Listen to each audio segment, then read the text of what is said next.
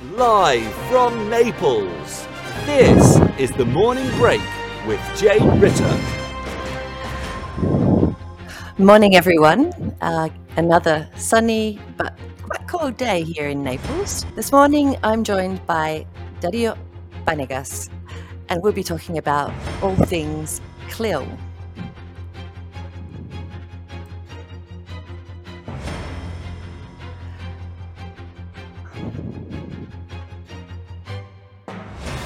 Live from Naples, this is the Morning Break with Jay Ritter on Teachers Talk Radio. Tune in live at ttradio.org or to join in the conversation, download the Podbean app and search Teachers Talk Radio. Follow the hashtag TTRadio. Tune in, talk it out with Teachers Talk Radio. I'm as I'm waiting for my my guest to join us this morning, I'm going to tell you a little bit about CLIL for those of you who are not very familiar with it. CLIL or content and language integrated learning is a teaching approach involves using a foreign language to teach academic subjects. This can be an effective way for students to learn both new language and and subject matter simultaneously. So, why might we as teachers consider using CLIL in our classrooms? Several benefits, obviously, to the approach.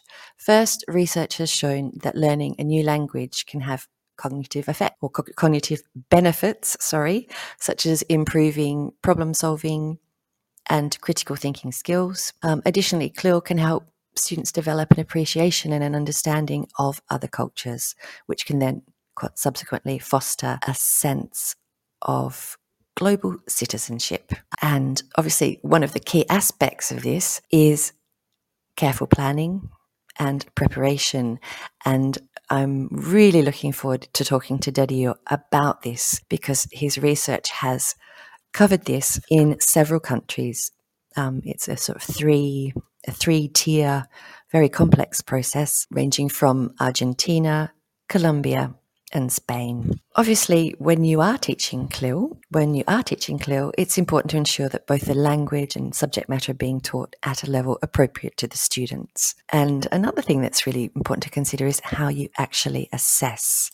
It can be a really powerful tool and it can enhance the learning experience for students. Obviously, by careful planning and implementing, teachers can, can provide their students with a really rich and meaningful learning experience that both language acquisition and subject matter knowledge. I'm just going to pause for a second and I will be right back. Ah, and good morning, Dario. Welcome to the show and lovely to have you with me. Um, well, obviously, I've just been talking a little bit about CLIL, um, but I and it's something that I am am really passionate about. Um, and I'm I'm I thoroughly thoroughly enjoyed reading your your research paper. I found it fascinating. Uh, but before we get on to that, could you just tell our listeners a little bit about you and what you do?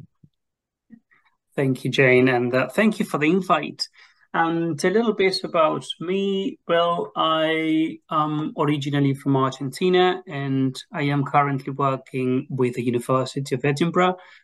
And before becoming a full time academic, I was a teacher of English back in Argentina in secondary schools for almost 20 years, um, wow. which is something I'm kind of I'm very proud of actually, because it's not very common among academics. No. um, but of course, now um, I am a full time uh, lecturer and I am working in two different programs.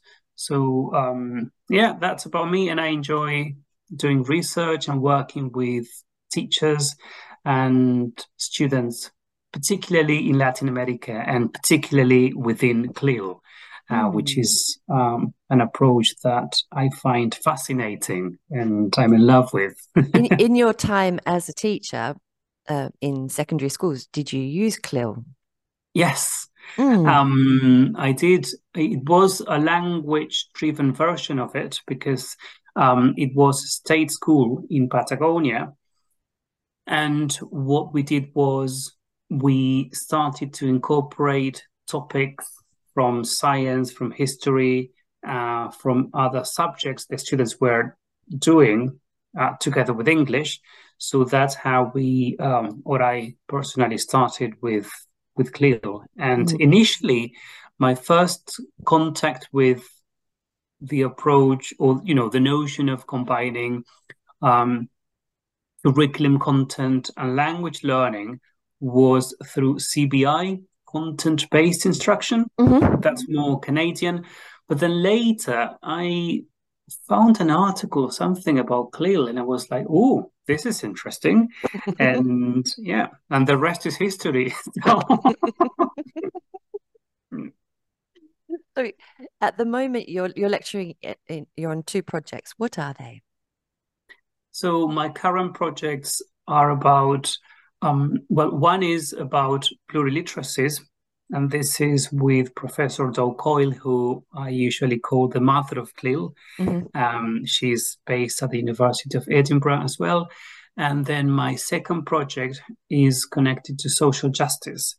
Um, and we are working with a group of secondary school teachers and students in Argentina. Mm-hmm. And the idea is that teachers and students create their own teaching and learning materials. And it is to some extent CLIL because they're learning about social justice, um, inequity, inequality, etc. So the content is um, that, and the teachers will use it to, of course, teach English through that content. Uh, so those are the, the two uh, projects that I am working on at the moment. And I always have other ideas and other things um, in mind. And I have been told that I need to focus, but I just can't. I find it too boring. What honest. are the best things about your job? Uh, the best things about my job are well, probably the chance to speak to teachers from all over the world, mm. to work with um, teachers and students, and to see how things develop in practice.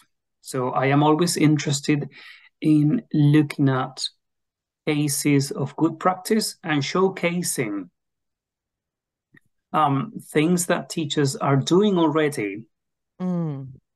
um, in the classroom and sometimes well more often than not they don't get um, publicity because these teachers will not necessarily um, present at a conference or write a paper or have a blog or they think that what they do is not good enough and quite the contrary. More often than not, the things that they do are just amazing. Mm.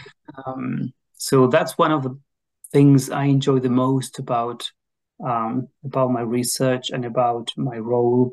And yeah, because then you hear all these stories and you have the chance to get in touch with so many people, and it's just wonderful.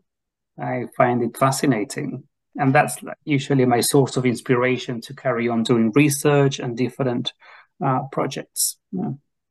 wonderful and so your um, tell tell um tell our listeners how your your research paper evolved oh so this was part of a british council um, call for um, for projects mm-hmm. And um, when we got it, we were hit by the COVID 19 pandemic and mm. all the restrictions around it. So, what was initially planned as um, a project where I would be traveling to Spain and Colombia and Argentina, that mm. never happened. That's and, a shame. I bet you're a bit, bit disappointed about that. Absolutely. and the funny thing is that we got the grant, but we never used it. So my research was 100% free um, because we could never use the money because the money was um, to fund like the traveling mm-hmm. around. So we what we did was we carried out the research online because um, in the case of Argentina and Colombia, the teacher educators were working online, so they were mm-hmm. delivering their um, sessions online. So I would just join in mm-hmm. uh, through Zoom or Teams. And in the case of Spain, they, by the time we started collecting data, they had already um, gone back to face to face teaching. So they would have a laptop um, and I would join in. So you were, uh, you were hybrid. Re- remotely, yes, through a hybrid kind of mode. Um, so it was a bit of a challenge. But that was reality. That was what mm. we had to, to work with, and there was no way out um, of that situation, or we couldn't find another. Um, yes, th- that was the only option that we had. Um, so that slowed down our processes, but in the end, we got wonderful data from the students and the um, the participants. You know, the, the teacher educators and the students. They just did um, all these amazing projects and presentations and it was great because you could listen to their own um, concerns about implementing CLIL because mm. what happens usually in teacher education is that um, we provide uh, theories and examples of this and that but of course you always have this question of, of you know saying this sounds all this sounds very lovely and nice but i'm not sure it will work so wonderfully in practice. um, so the students really managed to um, reflect on those tensions between what's in paper, so to speak, and what happens in the classroom. And they found amazing ways of um, of making it work in a manner that was uh, sustainable, in a way that was uh, contextually responsive. Um, so that was fascinating, and this is how we um, ended up. For those for those who are listening that perhaps haven't had a chance to read um, your your paper, um, what what was what what did you aim to do when you started? Um, I can see it was. I mean, and there there are obviously different there are different countries and there are different approaches and um, different outcomes. But um, what what was the aim when you started? So the main aim was to um, produce a description of how student teachers are prepared mm. to uh, for CLIL in different contexts. So one was or different types of um, educational provision. One is where um, teachers will be teaching a subject in English. And so, for example, we had these two programs based in Colombia and Spain. So these were primary school teachers or science teachers who would be teaching content in English, right? Mm. And then the other program, the one based in Argentina, was an English language teacher education program. And so student teachers were expected to use CLIL as a language teaching approach, if you will. Mm-hmm. So again, so you've got, they've both had very different kinds. Of, they've had different preparation because an, an ELT preparation is slightly different from you know, a PGCE Exactly. Um, yes, they were very different because, for example, in the cases of Colombia And Spain, these student teachers or future teachers um, did not have strong preparation in English and mm. English language teaching because they were science teachers and they had completed a few, they had taken a few language courses and their level was maybe B2, B1, B2, whereas the Argentinian students were C1 mm. because that was their program. So they were specifically um, studying a program to become teachers of English. So it was interesting because, of course, um, with the Colombian and the Spanish teachers, content wasn't a problem. So their concerns were about how to support the language side, mm. how to make students aware of like grammar and vocab, etc. Whereas in the case of Argentina, the students' teachers' concerns were connected to the content. So they were, of course, good and, and, and they were confident about how to support language learning, but they were not confident about teaching content. Right?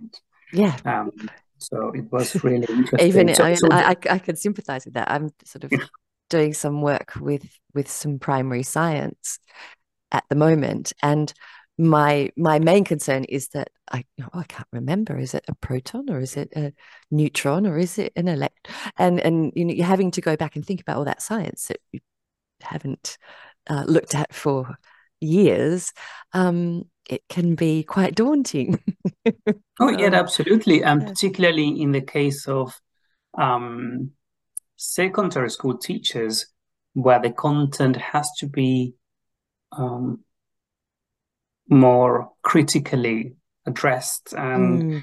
more in depth. So this is when student teachers feel quite expectedly, of course, feel less confident about mm. because they don't know and they would have to spend more time uh, reading and studying, if you will.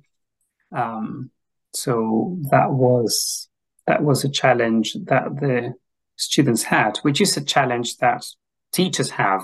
teachers don't feel um, yes. And what were the the main? I don't, obviously, we can't you can't tell us everything. It's there for people to read. But what do you think were the main um, the main outcomes from the research? So the main outcomes were linked to um, encouraging teachers and well student teachers and their trainers to be more aware of um, different strategies mm-hmm. for teaching and learning, for supporting content, for supporting language. So, um, through the research, we concluded that when student teachers receive more systematic support, and this is uh, this was probably one of the key um, findings. So it wasn't that these student teachers were not supported, but it wasn't systematic. Mm. So it was just a matter of making sure that when we draw their attention to language, or I don't know how to uh, write different paragraphs or how to write different texts, then they would have the necessary tools to do so. So it was a matter of raising awareness repeatedly. And also, um, it was a matter of, or another finding is about the pedagogy in higher education. So rather than trainers lecturing on CLIL, it was way more efficient when the when the lecturers used CLIL in their own lectures. Mm. So rather than me telling you what telling, it is. exactly, sort of preaching about what it is, then we would be doing it. So mm. we would have sort of a lesson in class, so with the students, and then we would be analyzing that experience. Because in some cases, um, these students had never attended a bilingual school or they had never experienced bilingual education themselves. Mm-hmm. So it was very difficult for them to sort of envisage or imagine imagine that situation. Yeah. So they had to live it, um, you know, experience it themselves first, so that you know it could um, make sense or they could relate to it. Um, so that was again a, a, another interesting. It must have been quite a lot of, of reflection post lesson was that incorporated yes. into the training yeah. Yeah, yeah. absolutely yeah and so that was really helpful and then um, about agency to um, encourage students to create their own materials to create their own lessons to adapt uh, resources that they could find online um, when you say when you say students, you you mean student teachers or the students? Yeah, student yes, teachers. yeah, student teachers.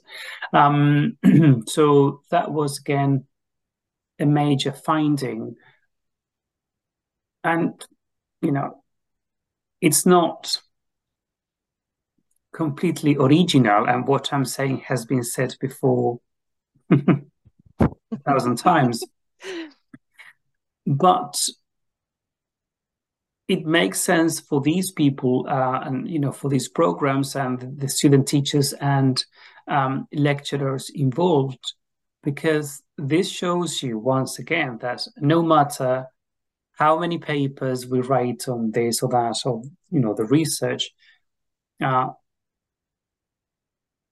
teacher education sometimes is lagging behind mm. uh, in terms of uh, what's happening in schools or what could be working differently or how things could be um, done more effectively perhaps? Is that um, because is that because there's not a real conversation between research and practice?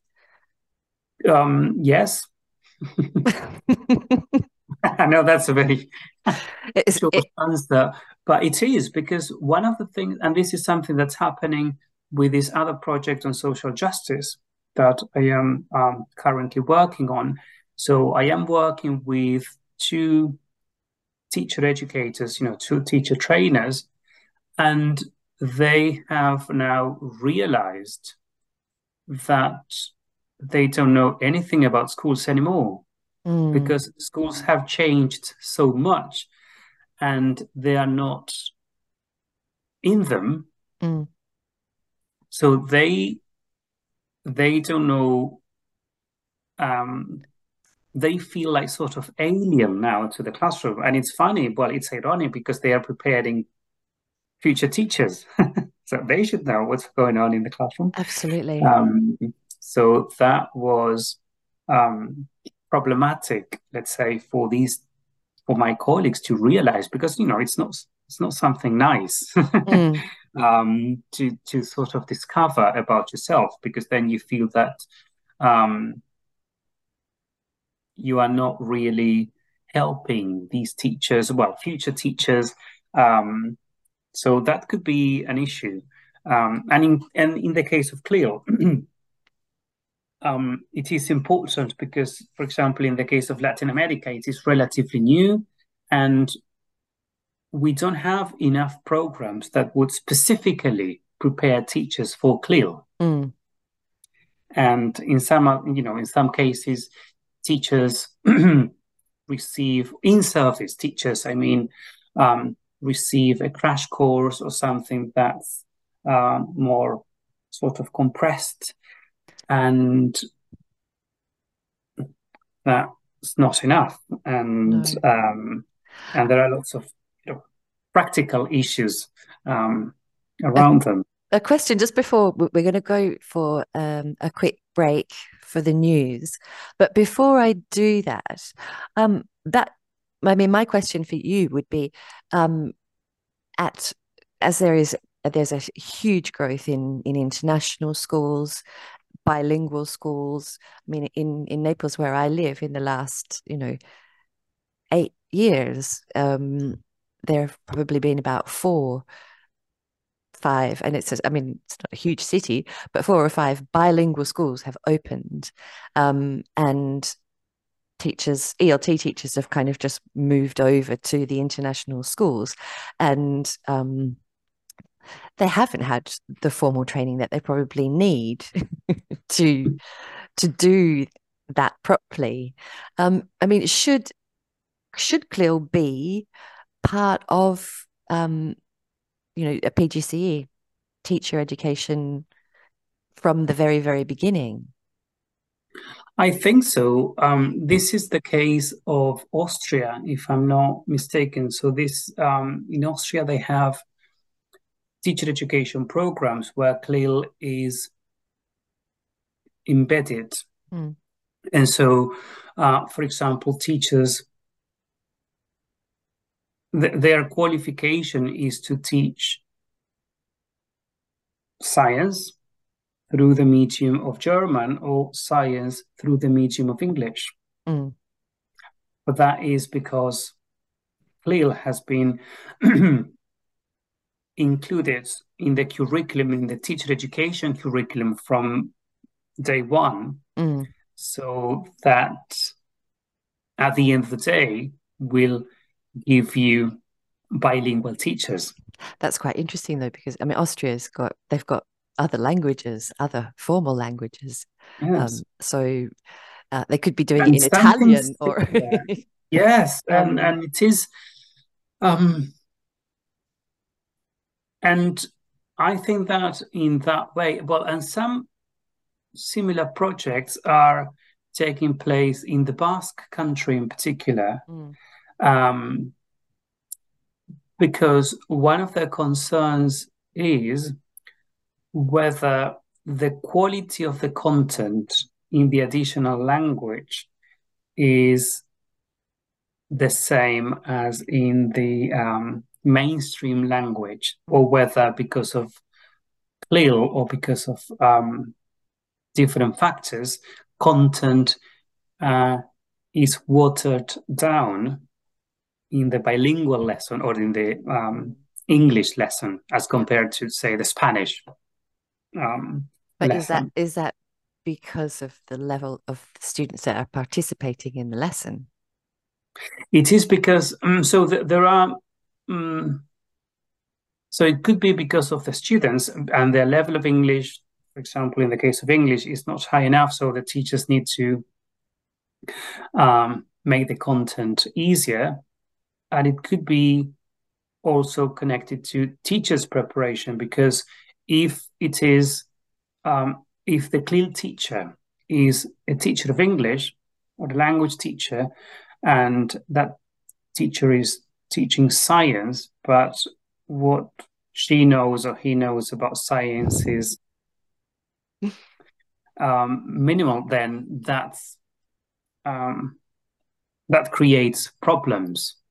Um, but again, it's got to do with what kind of education we want and what kind of aims these programs or these schools have, and if parents are happy with that kind of education, then that's fine, I suppose. But it is a constant um, issue uh, around CLIL. Mm. I mean, teacher preparation and how to support teachers. Uh, okay, I'm going to oh, pause. Sorry. I'm going to pause you there, and okay. I will ask you some more about this when we come back from the break. We'll be right back. This show is brought to you in partnership with John Catt Educational, a leading publisher of books, directories, educational guides, and magazines specifically aimed at forward thinking schools in the UK and beyond. Have you checked out their latest releases? Don't miss out! Visit johncattbookshop.com to explore their full range of titles and advance your own professional development today. Happy reading! This is Teachers Talk Radio, and this is Teachers Talk Radio News.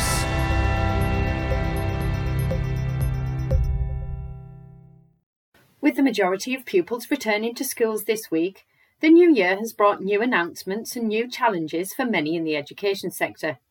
Government advice about illness and staying away from education settings if you're sick was shared, and the issue of strikes remains a hot topic.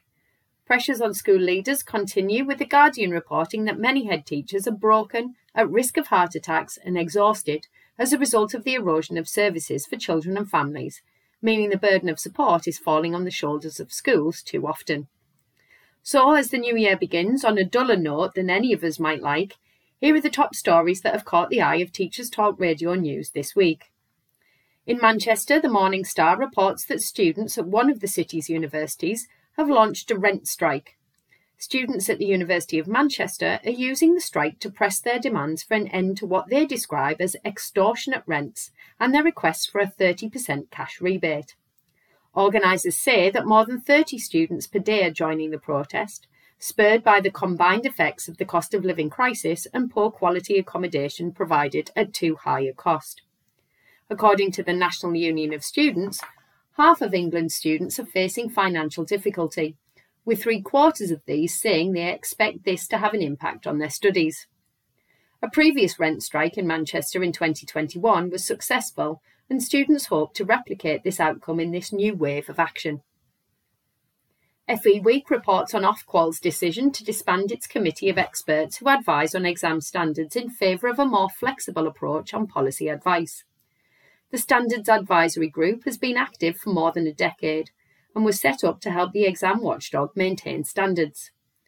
Ofqual confirmed that the committee will be replaced to reflect a broader remit, such as expansions in vocational and technical qualifications and apprenticeships. Ofqual has faced criticism and upheaval over decisions and communication during the pandemic. Deputy Chief Regulator Michael Hanton described the change as positive and will secure quality and fairness for all those who take and use qualifications. Prime Minister Rishi Sunak, who recently announced his ambition to have all young people study maths to the age of 18, has faced a barrage of criticism about his plan. The i newspaper reports that Robin Walker, chair of the Commons Education Select Committee, feels that the PM should be focusing more on the early years sector to boost education levels instead. He calls the maths plan highly challenging, citing the nationwide shortage of subject specialists as the biggest barrier. Mr Walker, Conservative MP for Worcester and a former Education Minister, highlighted issues around recruitment and retention as people with maths qualifications are quite employable elsewhere. So it is a highly competitive market when it comes to drawing people into teaching. He added that focus on the early years sector would be the most effective way of supporting children, describing it as embarrassing that England's childcare system is rated so poorly when compared to other countries. The i also carries news of the decision by Katharine Birbalsingh to step down from her role as social mobility czar.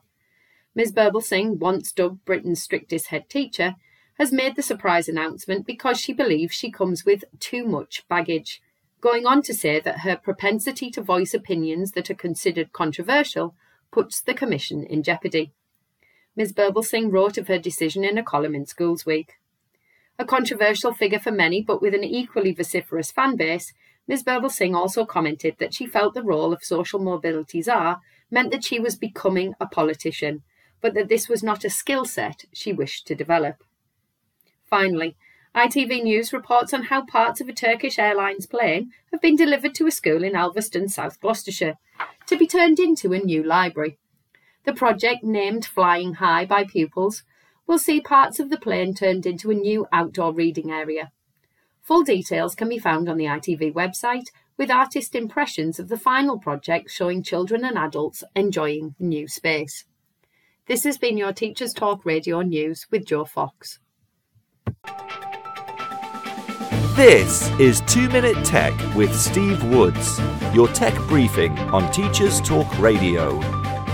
Hello! Did you know I've been doing this show for a year now? Well, if you didn't, now you do. So shower me in gifts and love. I'm kidding. But there is one person or group of people I want you to think about as this term draws to a close your tech support. They may, in your mind, be the people that say no to a lot of stuff. They may stop pupils playing games and stop a lot of the web getting into your classroom. But they keep you, your data, and your network safe. This week, as some of us are off and others are desperate to be, roll on Wednesday, spare a thought for your techie. They'll be coming in over the break to patch and update.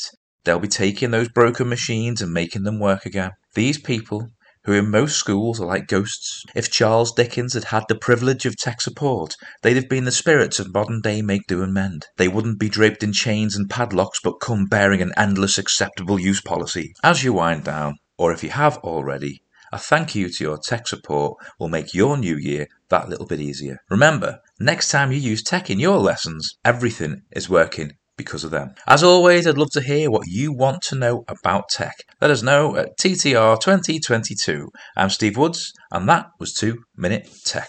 Have a lovely break. 2 Minute Tech with Steve Woods, your tech briefing on Teachers Talk Radio. And welcome back. Dario, um, what advice would you give teachers wanting to start teaching CLIL?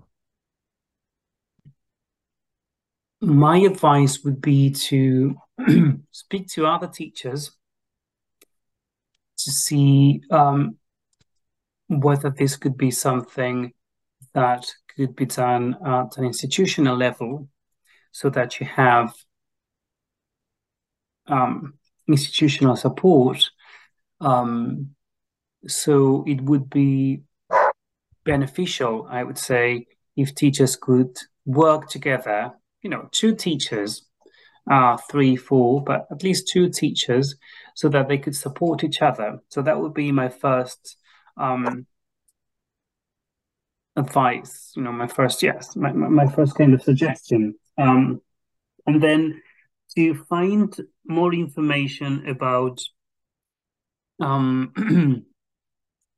about cases of good practice, and uh, there are different, particularly in in Italy. Well, the EU in general has all these wonderful websites with lesson plans mm. and different resources, so they could take a look at all the materials and all the resources that teachers have been producing over the years just to have a flavor of what it may look like in practice and just take it from there and see what is doable um, about CLIL because um, as it is an approach then you don't have any set of like specific um, guidelines that you need to follow.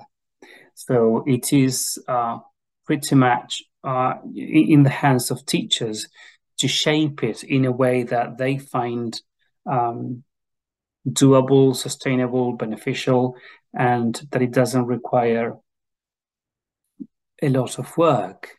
Mm. Uh, because again, this is one of the issues that teachers will have that they don't have enough time to prepare everything no. for, So it's got to be something doable. And they could start little by little. So it could be something small, uh, perhaps, let's say, um, one lesson a month or something like that, so that they get um, the experience. A very, a very slow, gradual approach. Exactly. So, yeah, so a gradual approach would be um, helpful so that then they become more confident and they can identify what works well and what things could be done differently.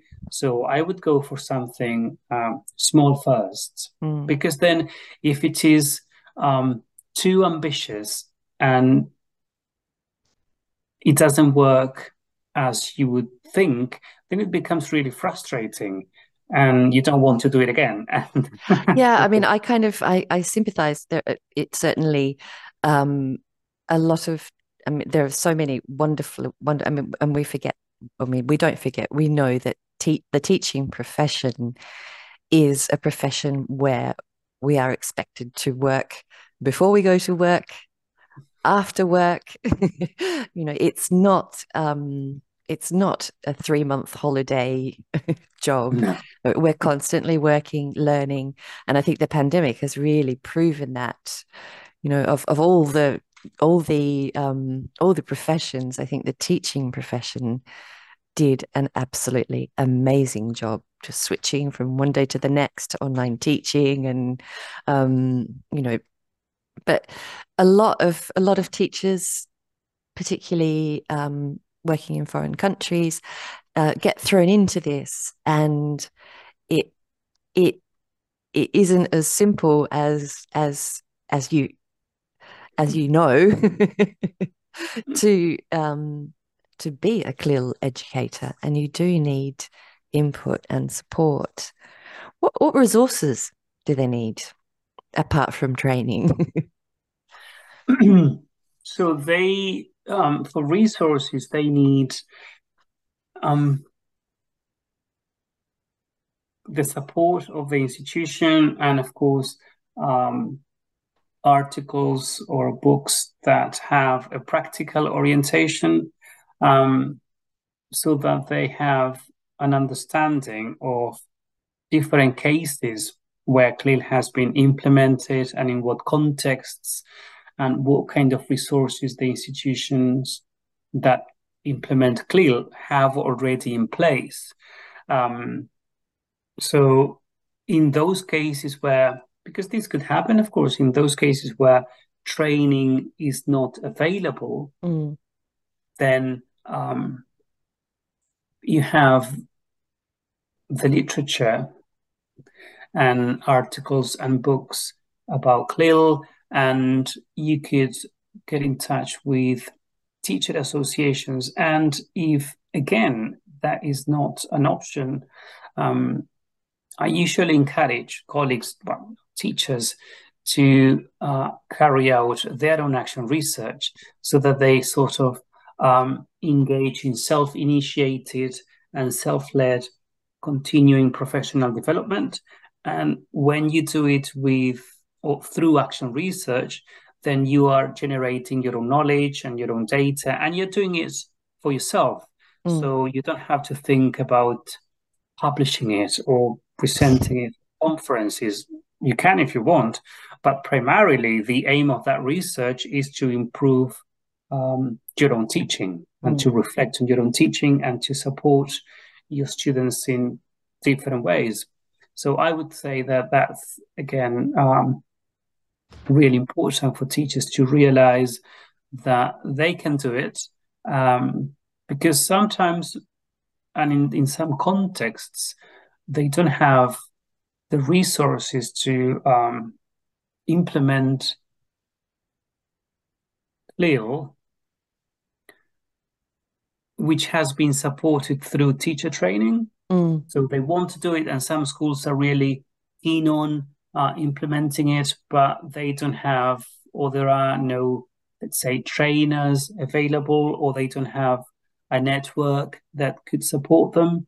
Um, Do you think there are any? I mean, I know the British Council has online training for CLIL. Mm-hmm. Um, would there be any online um, courses that you would recommend? I follow this group on Facebook. I'm trying to remember the uh, the person who's behind this Facebook group, uh, and it is about I think it's called CLIL Teachers, mm-hmm. and they offer webinars. I think they are. Um, yes, the, the, yes, it's webinars, and there's a website with materials, and there's another website called CLIL for you, I think and they have this massive collection. It, it could be a bit dated now, but they have this massive collection of um, lesson plans, mm. but they do not have webinars or courses that you could um, take up. Unfortunately, I am not aware of. I am aware of different courses, but they are part of university degrees. Mm. Yes, uh, like I mean, program. Yeah. yeah, I mean that that was one of the the realities of um, of Italy is that that CLIL training is part of the university now. So mm. um, it's it's all in in their hands. Um, mm. because I'm just now thinking of this this excellent program that's delivered entirely online by the University of Granada, I think, um, in Spain. Mm. So, and it is a master's program in CLIL. Wow. Um, and it is online. So I think it is very um, popular program, at least in, in Spain. Is that for Spanish teachers or for? Um... I think it is mainly for Spanish teachers, but mm. I'm not quite sure now. I mm. know that the, the, director of the program, uh, Marisa Perez Cañado, I don't know if that name sounds familiar. So she's a big name in, in CLIL research in, well, internationally, but in Spain in particular, and she's the director of that uh, of that program. Um, but I think it is primarily aimed at Spanish, Spanish teachers. Yeah. Yes. Wonderful. Do you think CLIL is the future of ELT? Um,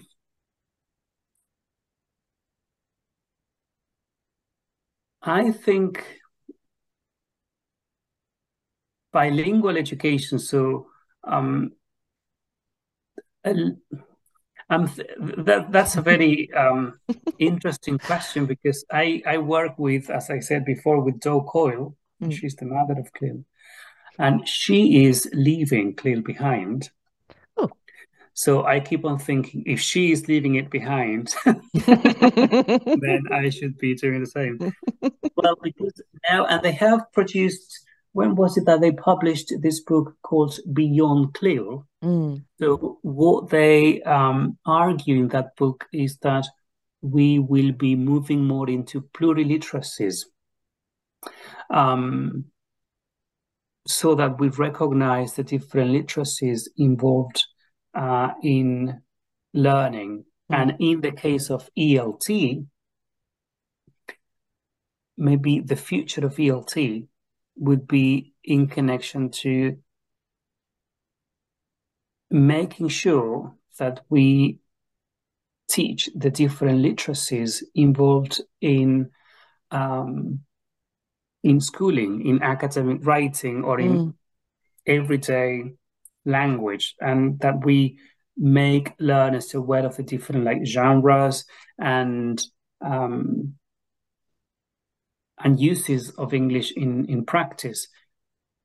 Rather than the grammar lesson. Exactly. that um, the that PPP. Be... um, yes. yes. It, and also, do, do you, I don't know if you would agree with me, it, it's it might not just be about ELT, it might be about MLT, as in multi language teaching because mm-hmm. now it's it's not just about English and another language. It can be two or three different languages. Yes. And this is, um, for example, this project that I am working on with Do on uh, pluriliteracies in the Basque Country. So these teachers operate in three languages. So mm. it is um, Basque, Spanish, and English. Mm. And so the lessons are delivered in those three languages. Uh, it's fascinating. Um, and in the case of the ELT teachers, they again recognize the benefits of utilizing what people call translanguaging, you know, utilizing mm. all the languages that students have with them. And that again is important for teachers because even though, of course, we have talked at length about the benefits of um, using the students' L1 in the ELT classroom, it is still a taboo in some cases, and it's like it's a no-no. You know, this is an English lesson, so and of course there are very valid reasons for prioritizing English and, and teaching English through English but it doesn't work all the time in in in every context. No. And also so, i think with with migration um, and um, immigration uh, with refugees uh, we need to be incorporating many so yeah translate absolutely. So i think we just need to be more creative Um, More creative, less less rigid. yes, absolutely, absolutely, and more aware of the context where we are teaching and who our students are, um, where they come from, um, not necessarily or not only geographically speaking, but in Mm. terms of like their lived experiences, what they need English for, etc.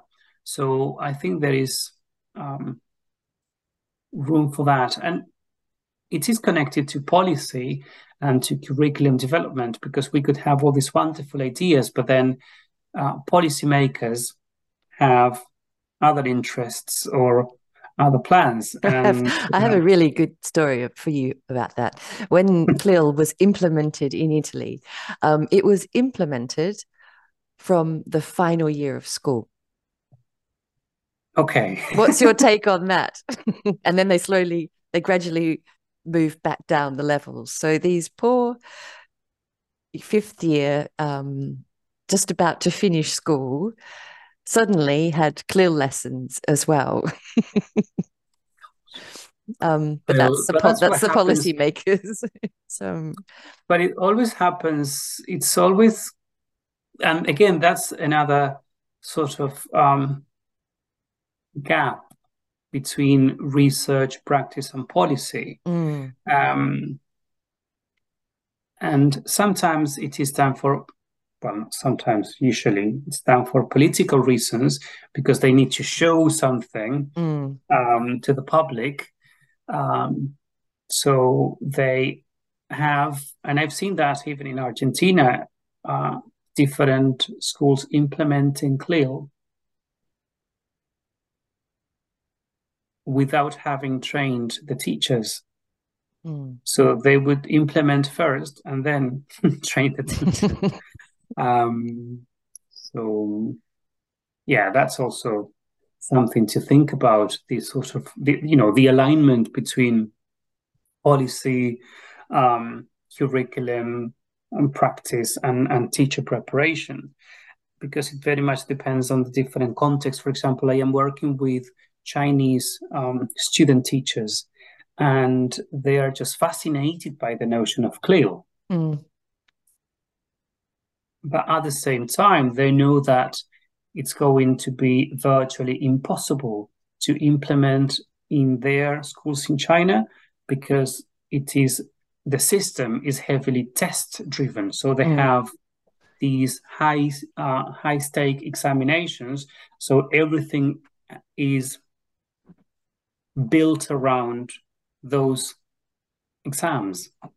So they could not, you know, they cannot be creative, or they they feel that they cannot do this or that because that doesn't help with the exams. and there isn't a policy to allow them perhaps No, to do that. Exactly, yes.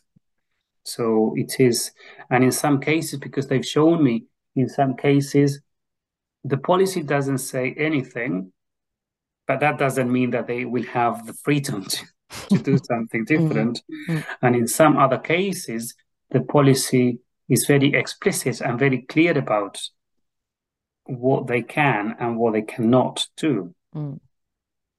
Um, um, So- I, I I'm I'm looking forward to your next um, your next research paper. What um how do you keep yourself motivated and and on track? Um, you do a lot of different things. How do you do that? Um, I think I keep myself motivated because I am privileged enough to do what I want. Um, Lucky you. um, yes, I have the agency and the freedom and the trust, I suppose, to um, to um, do research on areas that I enjoy, to work with teachers, and what keeps me motivated is when I work with teachers and when I work with students and student teachers and um, other trainers. So that keeps me going because then you have an idea or then you see something else and they tell you something that, that they have been working on or they have a problem. Um, and they get in touch with me and we sort of discuss things um, with them. And I usually work a lot with um, teacher associations. Mm. And it happened to me last year. So I usually work with ELT teachers, but last year I worked with teachers of French Hmm. uh, in Argentina um, because they wanted to implement CLIL. and um, again, to me, that was super exciting because I would be um, talking about CLIL with a completely different group of teachers, right? And um, I would be able to help them to some extent only because then it was going to be in French and I don't speak French. um, so that was fascinating. So I think those are the things that keep me um, motivated when things work well in practice and when they don't work well in practice as well, because then I want to find out why Mm. or how things could be done differently. Um, so, yes, and then I take a nap and that keeps me motivated. So I always have a nap. Um, so, yeah. And I'm not Yeah. giving up on it. I'm yeah, I, I am I am a great believer in an afternoon nap. If I do have, even if it's like a 20 minute, um, yes. The the rest of the afternoon um is more productive, I think. Mm, I totally, yes, I agree with that. And that's what I do. And um, that was one of the things I enjoyed the most during the pandemic because I was working from home. Mm. So I could have my nap on a regular basis every day. Who inspires you? Um, teachers. Teachers inspire me a lot. Teachers who are working in um, teacher associations, uh, teachers who are involved in activism, they inspire me a lot uh, because they are using their personal time, even sometimes their own uh, financial resources to support projects, to um, support the community of teachers uh, in their area. Um, so they inspire me a lot because they have all these wonderful stories. Uh, all, you know, and, and it could be wonderful stories. So they have, of course, sometimes really heartbreaking stories. So they inspire me. And um, some research, um, in particular, uh, in my case, well, like Do Coyle or Ema Ushioda in the field of motivation. Um, but it's usually teachers, I would say, that inspire me. Wonderful. And what are your plans for the future? Um, my plans for the future are to be working more into um, teacher preparation and curriculum development. Mm. So I want to do more work on how teachers are trained. Um, so that's my uh, the line of research that I want to um, explore uh, in more detail now Mm. because I am interested in um, diversity and inclusion. and again, um, some teachers feel that they would love to do more in terms of gender diversity, for example, and inclusion, but they don't have the preparation. So um, again, it brings us back to teacher education and PGTE programs, etc. So Mm. that's my kind of um, my line of of inquiry in the future. Yeah. I think you're you're definitely the right person to be doing this, and I I wish you the best of luck with the policymakers and and changing changing the um the way teacher education ev- is evolves. Mm. Um, it's wonderful that we've got someone who has the practical and the um, the academic. It, it's a um, it's a wonderful match, and it's wonderful when you meet people who are doing that. Yeah, yeah I find it out. Thank you. Yes, I find it fascinating that I could still exploit um, those two areas, you know, Mm. the practice and the theory and the research. And I have finally understood that things take time to change, and the research that we are producing now might have an impact in 10 years' time, perhaps. Um, and it's all about not that long. well, hopefully, yes, hopefully sooner than that. But I think it is also a matter of how we communicate our research. Mm. Uh, because if I just go to a conference or publish a paper, then I don't think policymakers have the time to read an article, to read a paper. Mm. So we need to find other ways of um, engaging with policymakers, with school admin people, um, so that we make it more accessible so that we make our research way more accessible otherwise we are just preaching to the converted because that's the funny thing that is to say people who are interested in CLIL will read my articles Absolutely. Yeah. and and that's where it ends Yeah. But we want people who who don't know anything about it to know about it. so And- again it's yeah. it's, it's got to do with um, how we communicate our research and in that regard this radio program this radio show is exactly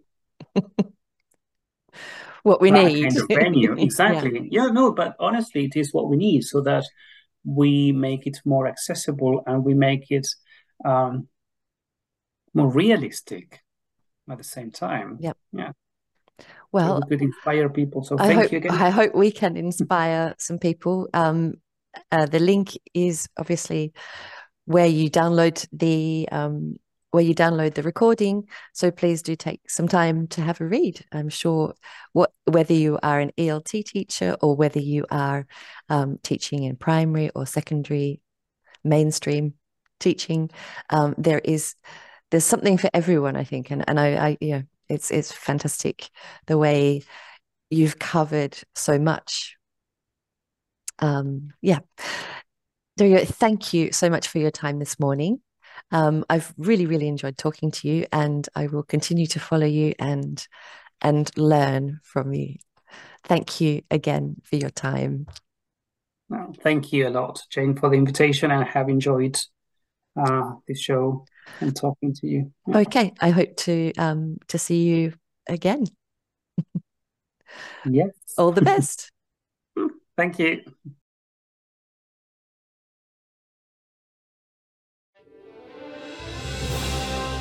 You've been listening to Teachers Talk Radio. Tune in live and listen back at ttradio.org. We look forward to hearing from you next time on Teachers Talk Radio.